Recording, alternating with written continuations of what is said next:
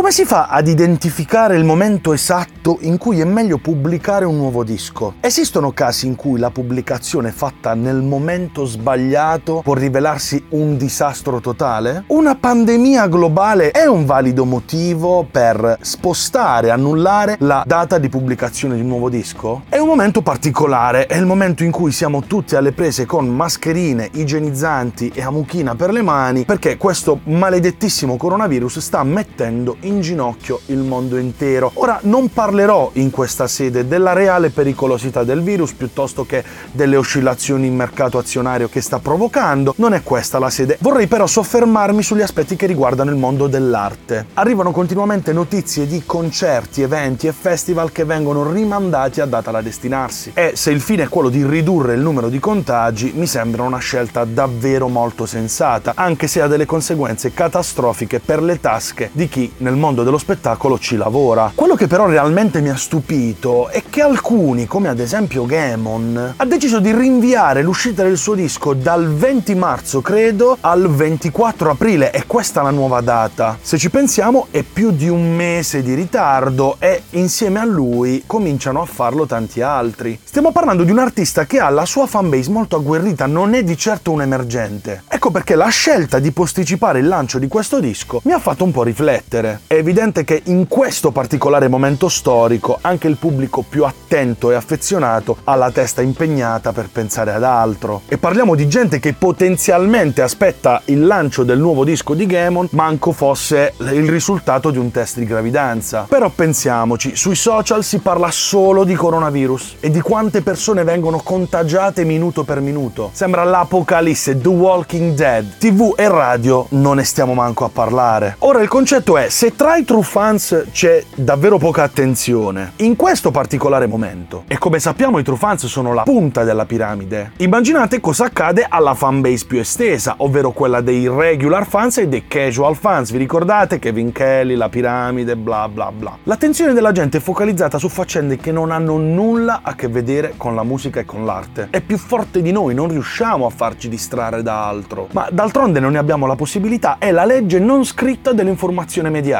Se qualcosa fa notizia bisogna ripeterla all'esasperazione, inondare il pubblico di informazioni qualche volta false e fuorvianti pur di fare click in continuazione su ste cazzo di pubblicità. Funziona così anche in tv. Lì non è che fai click sulla pubblicità dei Pampers, ma stai lì e te la guardi. Ad ogni modo, se hai deciso di investire un budget per la pubblicità e la promozione del lancio del tuo nuovo disco, vuoi sicuramente che ogni singolo annuncio dia dei risultati in termini di impression e in termini di conversione. Quindi vuoi che quando il tuo annuncio viene visto, una certa percentuale della gente a cui viene sottoposto vada ad ascoltare il tuo disco. Ora, se ci pensiamo, il momento è davvero particolare, quindi la scelta di rimandare la pubblicazione di un disco è forse davvero la più coerente e consapevole. La scelta è razionale ed è commisurata all'investimento fatto per la produzione, il lancio e l'eventuale promozione di un nuovo disco. Starebbe sul culo a chiunque vedere il proprio budget pubblicitario andare in fumo per colpa di una polmonite che sta mandando a puttane il mondo. Generalmente il momento del lancio si sceglie in base alla stagione, al genere e al mood del disco. Ma quello che spesso può fare davvero la differenza sono i competitors. Non mi riferisco solo ai tuoi competitors diretti, quindi ad altri musicisti nello stesso panorama musicale. Quindi non parlo solo dei dischi dei tuoi concorrenti, parlo di tutto il mondo dell'intrattenimento. Devi ricordarti che i tuoi ascoltatori non sono solo fruitori di musica. Come tutti guardano film e serie tv, probabilmente seguono il calcio, seguono altri sport, insomma hanno una serie di altri interessi che nella migliore delle ipotesi nell'arco della loro giornata assorbono di più di quanto non lo faccia la musica. Se sei un super emergente, ovvero sei alla tua prima o seconda pubblicazione e non hai una vera fanbase, non devi propriamente preoccuparti in questo momento di questo argomento, però comincia a riflettere e comincia a ragionare. Ma se hai un seguito attento, anche ristretto, devi fare molta attenzione. Per fare un esempio concreto, dimenticandoci di questo maledettissimo coronavirus, se c'è la finale di Champions o ci sono le semifinali dei mondiali e l'Italia è in semifinale, per esempio, è da veri idioti pubblicare un disco in quel particolare periodo o peggio ancora nel giorno della finale Italia-Francia, a meno che tu non abbia fatto un disco a tema. Ora, se una partita uscita o il lancio di una nuova serie tv o l'uscita di un film possono compromettere o vincolare l'uscita di un disco, immaginate voi cosa può voler dire cercare spazio nell'interesse della massa e stanno tutti naturalmente a pensare ai decessi, contagi, colpi di tosse e starnuti nei gomiti. Abbiamo tutti le maniche delle magliette incrostate a furia di